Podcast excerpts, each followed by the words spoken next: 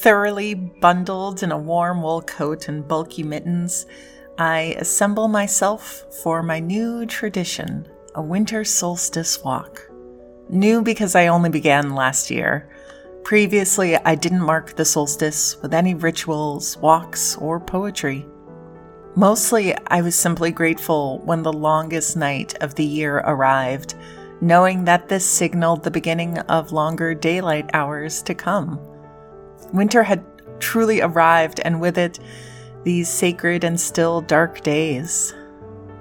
And yet, each step in the snow was one toward a little more light.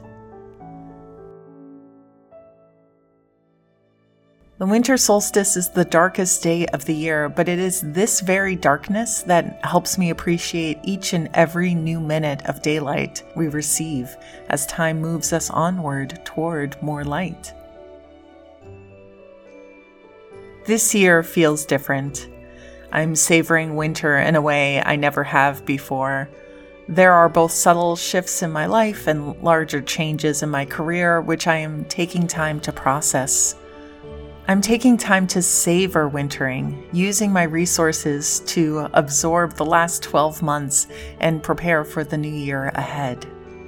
Wintering is a concept I recently learned from Katherine May based on her book of the same title. Wintering is the act of doing what winter does slowing down, pulling resources into oneself, exploring quiet time and activities, and finding healing through small things. But that's where the transformation occurs. Though I didn't previously practice rituals for the winter solstice, I have always celebrated Hanukkah, the festival of lights. Like so many stories told deep during winter, light can often be interchangeable with hopes or miracles. How do we, during these darker months, find ways to let light in and let light become a part of our lives? My name is Dory Robinson, and this is Tree Speech, a podcast where we strive to listen to the forest through the trees. This week's episode was written and recorded in Massachusetts, on the native lands of the Wabanaki Confederacy, Pennacook, Massachusett, and Pawtucket people, and in New York on the land of the Lenape tribes. Tree Speech is co written and produced by Jonathan Zautner with the Alight Theater Guild. In today's episode, we'll explore the winter solstice through a midwinter walk in the woods, including several folk tales about the season, rituals old and new, and an interview with Jonathan Mearns of London Christmas Tree Rental, who offers an environmentally sustainable option to celebrate the lights of Yule.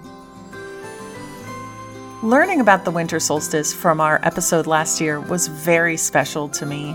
I felt fortunate to share tales and traditions from around the world. Now, I carry those stories with me as I walk today, and I will share a few as we listen for new tales the trees want to tell. A bit of history and science before we jump in. The word solstice derives from the Latin word solstitium and translates to sun stands still. In the Northern Hemisphere, the 2022 solstice took place on Wednesday, December 21st and occurs when either of the Earth's poles reaches its maximum tilt away from the sun. The early Romans, Egyptians, Druids, and others observed that by December the fields were no longer producing crops. Leaves had fallen off trees, and many plants had died. Daylight hours were waning, and the sun was getting lower and lower in the sky. In a world without internet, almanacs, satellites, or knowledge of astronomy, the increasing darkness and colder weather inspired fear. In order to dispel this fear, cultures from around the world developed rituals to beckon the sun to return to its full glory rather than continuing on its path, disappearing more and more each day. Each culture marked the ebbing presence of the sun in the sky fire festivals and rituals were born out of associating the sun with light and warmth, and simply needing to stave off the cold.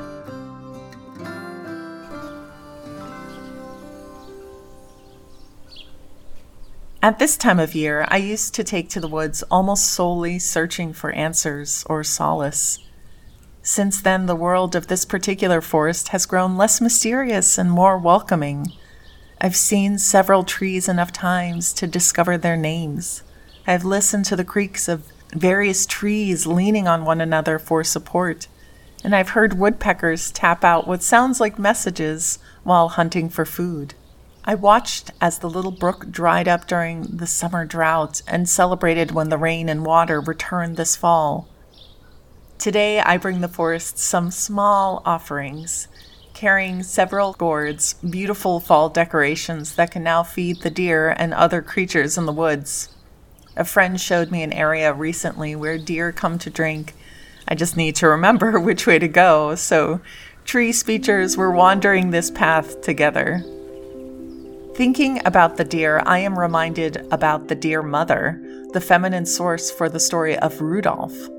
Long ago, people believed that the deer mother took flight on the longest night of the year, the winter solstice, carrying the sun's life giving light safely in her antlers, all while drawing the sleigh of the sun goddess behind her. Known as the life giving mother, Deer Mother has long been associated with the gifts of fertility, regeneration, and the rebirth of the sun. In so many ways, she perfectly encapsulates the winter solstice. In ancient drawings and pictographs, her antlers are often depicted as the tree of life, carrying the sun, moon, and stars. What a wonderful reminder that something magical might happen at any time. This is one of the most potent lessons about the winter solstice for me that magic is interwoven into our everyday lives, even and maybe especially during this darker time of the year.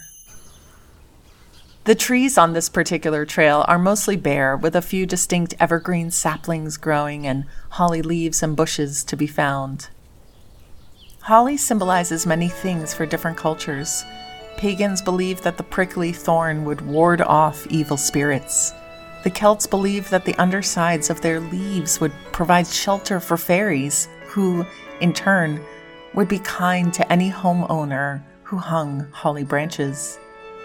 For the Romans, holly was an emblem of the agricultural god Saturn, and thus used as decoration during Saturnalia, an ancient Roman pagan festival honoring the agricultural god Saturn. Saturnalia celebrations are the source of many of the traditions we now associate with Christmas. Saturnalia took place from December 17th through the 23rd. Though historians are unsure exactly when Saturnalia was first celebrated, it was most certainly an ongoing event by 300 BCE and was a time for heavy drinking and for subverting the social order. People decorated with candles, holly, and evergreen branches. They exchanged gifts and celebrated the returning light.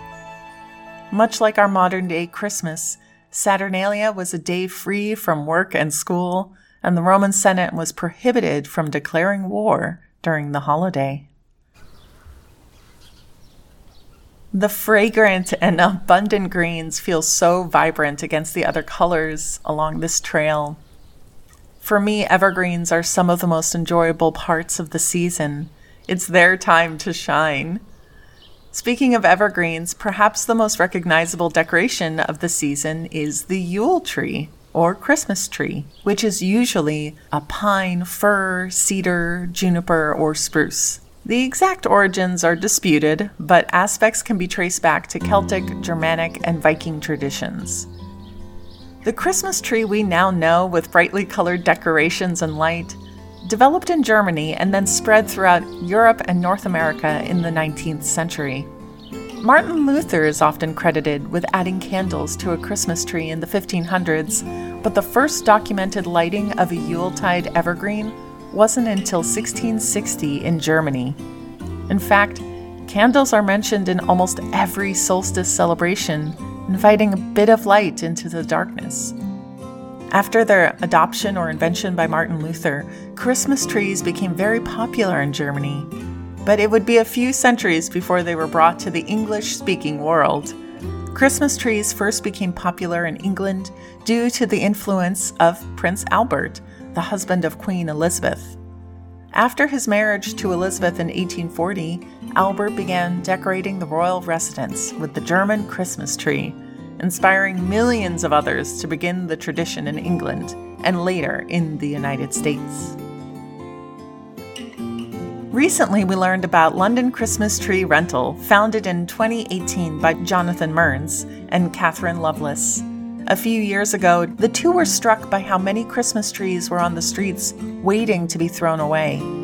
After a bit of research, they learned that 7 million trees are cut down each year in the United Kingdom. In the US, the number of trees cut down is estimated to be between 33 and 36 million. Many of these trees go into landfills and aren't able to decompose properly or in a sustainable way. Instead, they rot and emit greenhouse gases. With a mission to do things differently, Jonathan and Catherine explored a rental option and created their own Christmas tree rental business. We spoke with Jonathan just as the season was becoming very busy for him about the sustainable way to mark the holiday. Let's listen to that interview now.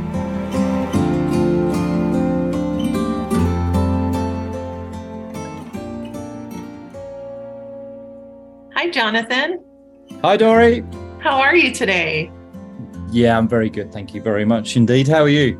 So far, so good. Thank you for making the time to speak with us. We're really getting into your busiest season. It's great to um, have the opportunity to talk to you guys. And you're right, absolutely right. It's uh, it's approaching the busy time. Yeah. Well, London Christmas tree rental is such a unique business practice and it's something so special and so sustainable and i'm excited to speak with you about it. Can you walk us through the process of renting a tree? No problem at all. So uh, london christmas tree rental as you say we have our website at londonchristmastreerental.com and we've kept it i think relatively straightforward. Prospective customers are going online and choosing a tree that is is a Norway spruce, so it's a pricklier tree uh, than your average fir tree, but they have a choice: three foot, four foot, five foot, six foot. Simply click that link, order that tree, pay a thirty pound refundable deposit, and you get a choice. If you're a previous customer and you're rolling over a tree from previous years, then you can have delivery. If you are a new customer, then we ask you to come to one of our collection hubs and choose a tree. Take the tree for Christmas, bring it back. That's sort of what on how to do it. Uh, we found that the hub operation is a fantastic way to engage with our customers. And we've also found that choosing a tree can be so very subjective. It's it's like human beings, you know. One person's yeah. cup of tea isn't someone else's, you know. Some people come along and they're like, "Oh, that's a really weird looking one. I love it." That's what I would say. That would be me. that would be me. So, what is your background and what led you to start this business? I'm not a farmer. I've never really been anything more than just enjoyed Christmas, and my kids love Christmas. And it, this idea just came to me whilst walking around West London one January. And I, I don't know how it is where you guys are, but um, for us in London, it's it's very noticeable. We'll have trees for sale in late November, early December. People will take those cut trees home, they'll use them for Christmas. And then after Christmas gets to January, and then all these trees are discarded. So we just had, well, Christmas tree graveyards on the streets of London. And for me, I was walking around and I come up with random ideas. How do, how do we do this a bit better? Surely there's got to be a better way to do Christmas and specifically do Christmas trees. So that is how the idea came to be. Is just a you know a walk with my business partner Catherine, walking around the streets of West London, and me coming up with an idea, and then um, between us saying, how, how do we now put this into practice? And we trialed it, and it sort of worked, and then it just it grew. Excuse the pun. Year on year. and then you spruced it up from there. so the trees grow in pots. Can you tell me a little bit more about that? Yeah, so that, that's exactly it. They are Norway spruce trees that are grown from saplings in small pots. And then as they grow, the pot size grows. And we, we do have a limit at the moment, uh, which really means the tree is a six to seven foot tree, just because the pot restricts it. Uh, who knows? Who knows how, how the future will, will unfold? And maybe there is an opportunity to go bigger, bigger pot, bigger tree. Are there special things that need to be done to care for the trees? These trees are quite a hardy, uh, hardy bunch, actually. As long as they are in the irrigation system, as long as they're watered, and as long as they get a, a bit of a trim a couple of times a year just to keep that shape as much as possible, a bit of care, a bit of water, and the right amount of sunshine. And they generally are going to look after themselves.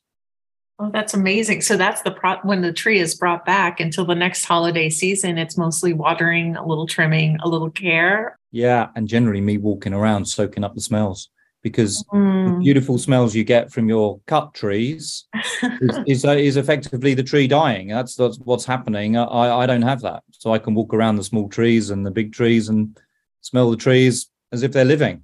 And, and it's actually really quite noticeable. You mentioned on the website that you encourage people to name their tree so that next year they can reorder the same one. How did you start that process and what are some of the favorite names you've heard? That's a good question.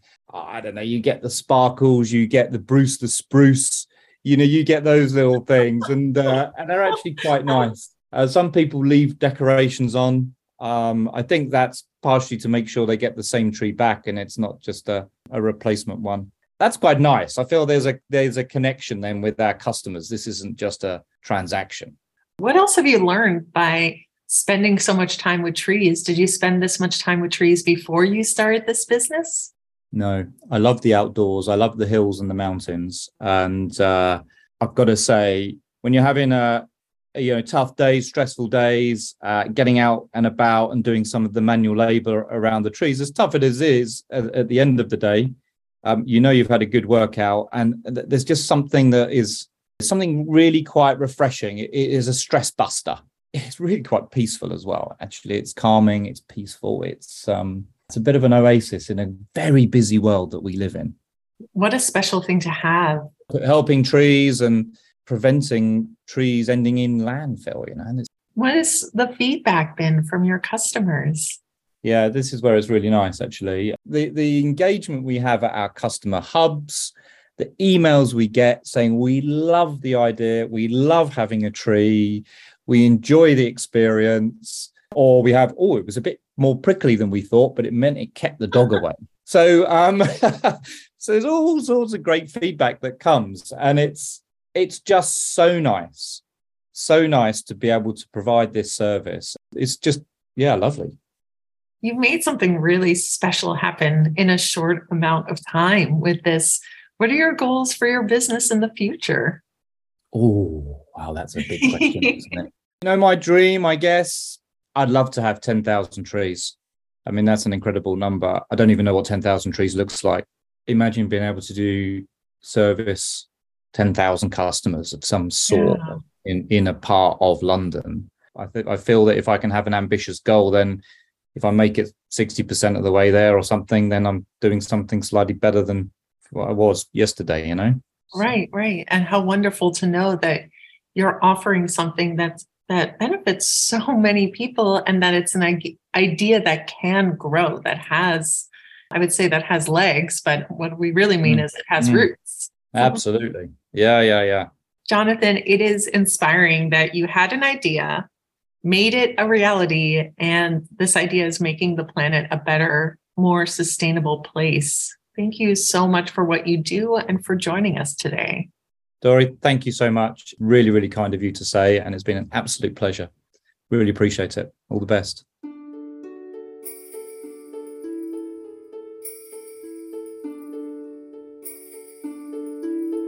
Jonathan and his partner Catherine show us the power in revisiting holiday traditions so as to make them more sustainable.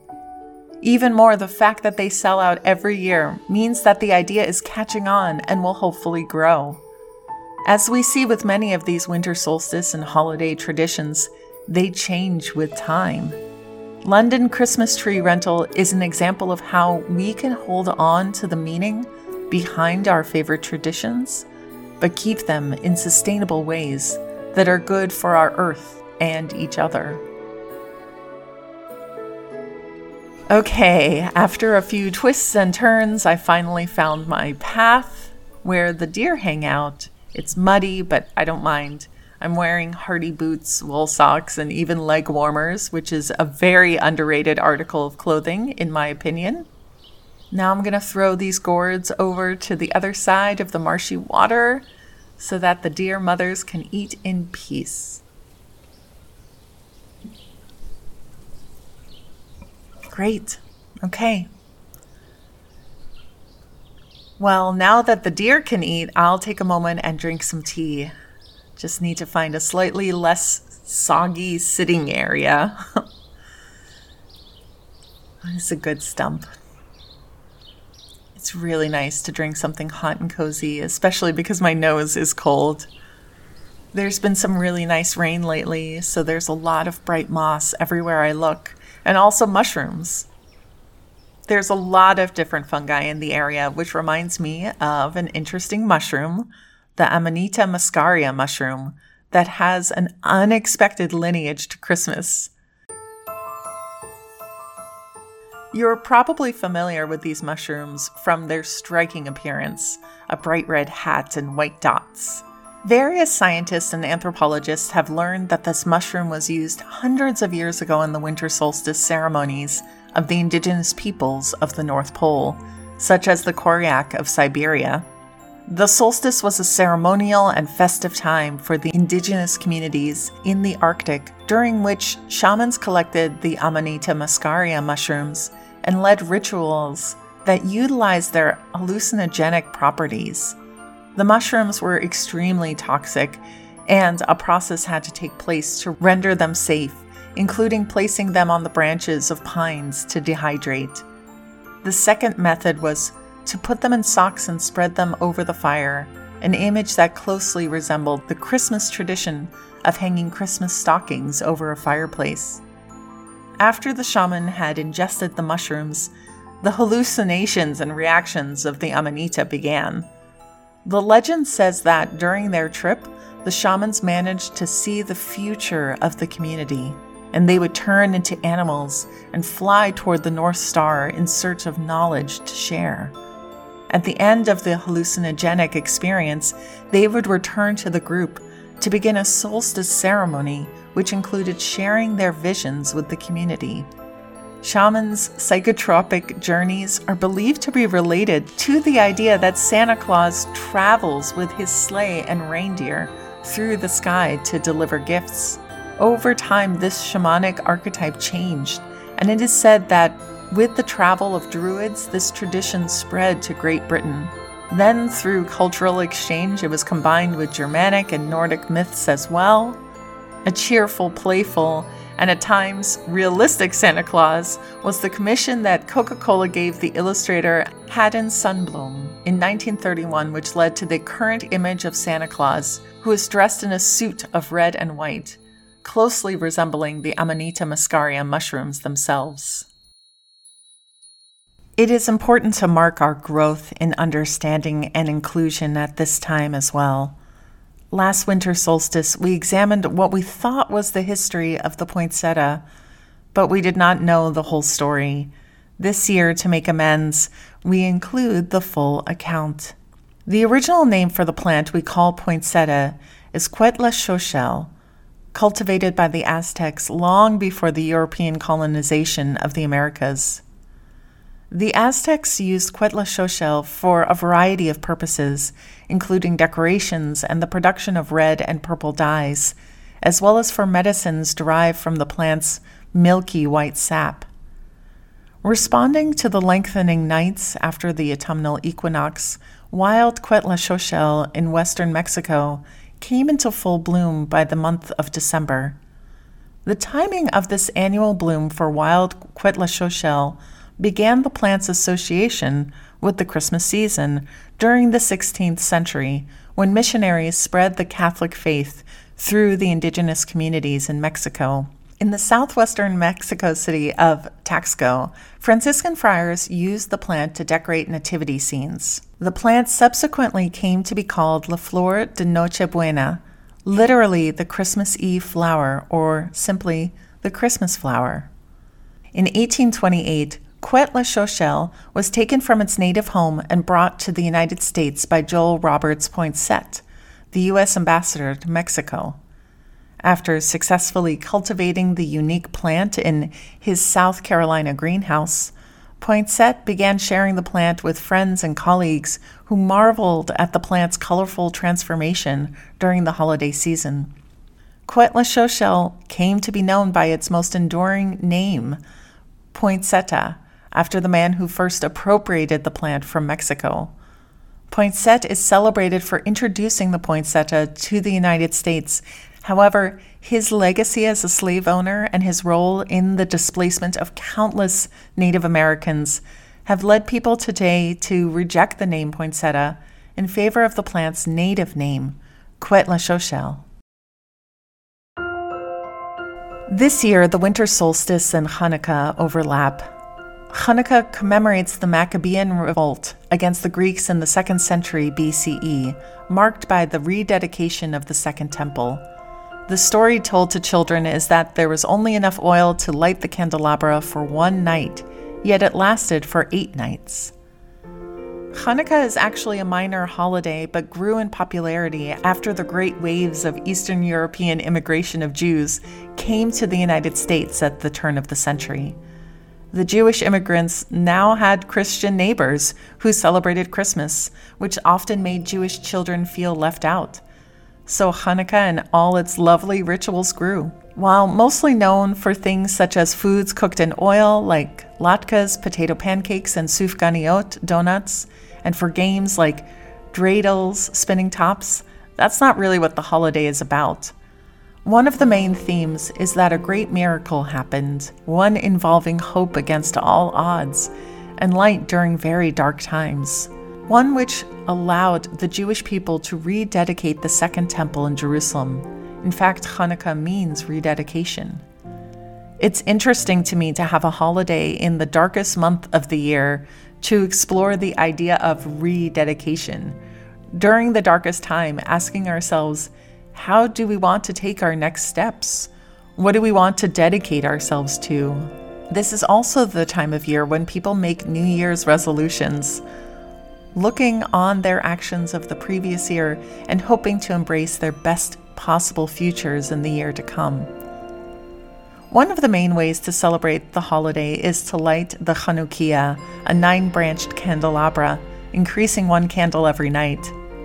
There's always a bit of dramatic build for me, starting with just one candle plus the main candle, the shamash, which lights the others and increasing one more light every day of the week until finally it's full and glows beautifully against the dark night.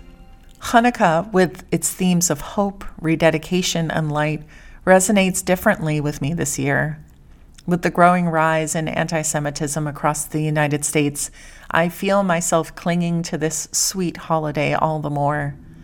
This year, I'm trying to truly let the light in wherever I can find it physically through the Hanukkah candles or a solstice Yule log, but spiritually even more.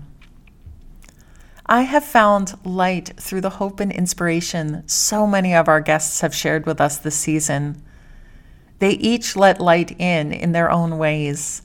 Powerful, caring women, all of whom are change makers in their communities and beyond from Kristen Patterson of Project Drawdown, exploring the intersection of climate justice and reproductive rights. Keziah Bascom, whose grassroots compost business diverted over 2 million pounds of food scraps from landfills. And we spoke with writer, storyteller, and fellow podcaster Heather Porter on ways to connect science and ecology and about the wisdom of the sacred rot during the fall months. Finally, we spoke with musician and educator Neshama Carlebach on examining our family trees and finding ways to create new branches, saplings, and forests. Each of these inspiring women share light with the world through the work that they do.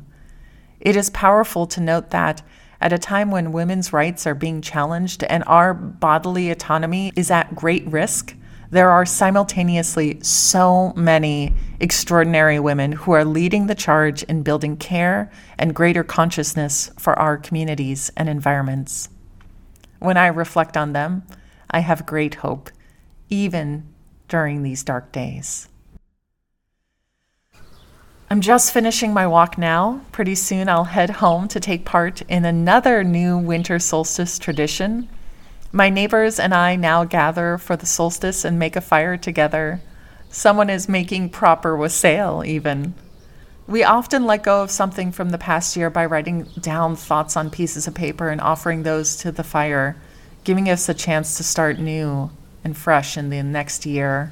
This year, I'm letting quite a bit go into the fire and leaving what I can behind in 2022. But next year, I really am looking forward to embracing light in all its forms. For me, I'll be thinking about ways to give myself a little bit of space.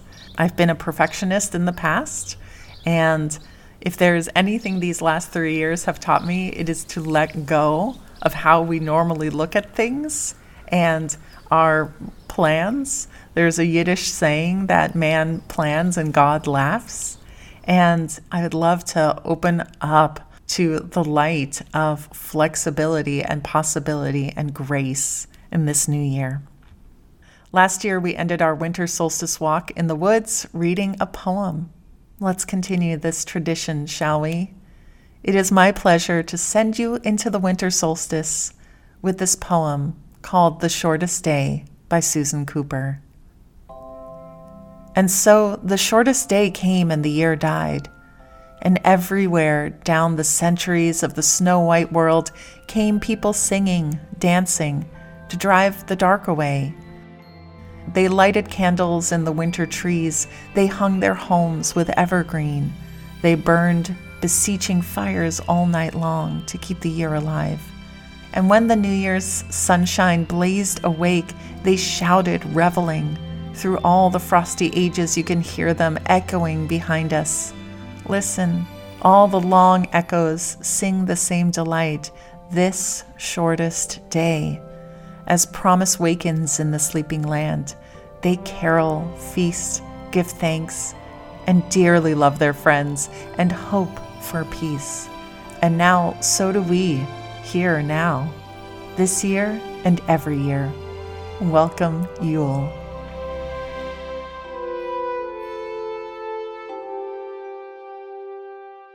Thank you for joining us. We wish you a warm, inspiring solstice filled with light and look forward to connecting with you. To learn more about our podcast and episodes, please visit treespeechpodcast.com. We're thrilled to be able to offer interviews, creative insights, and stories about the natural world we live in and the trees who guide our way. Please also consider supporting us through our Patreon. Every contribution supports our production, and we'll be giving gifts of gratitude, including an invitation to Treehouse, our new virtual community for patrons of all levels. Please also consider passing word to tree loving folks and rate and review us on Apple Podcasts. Every kind word helps.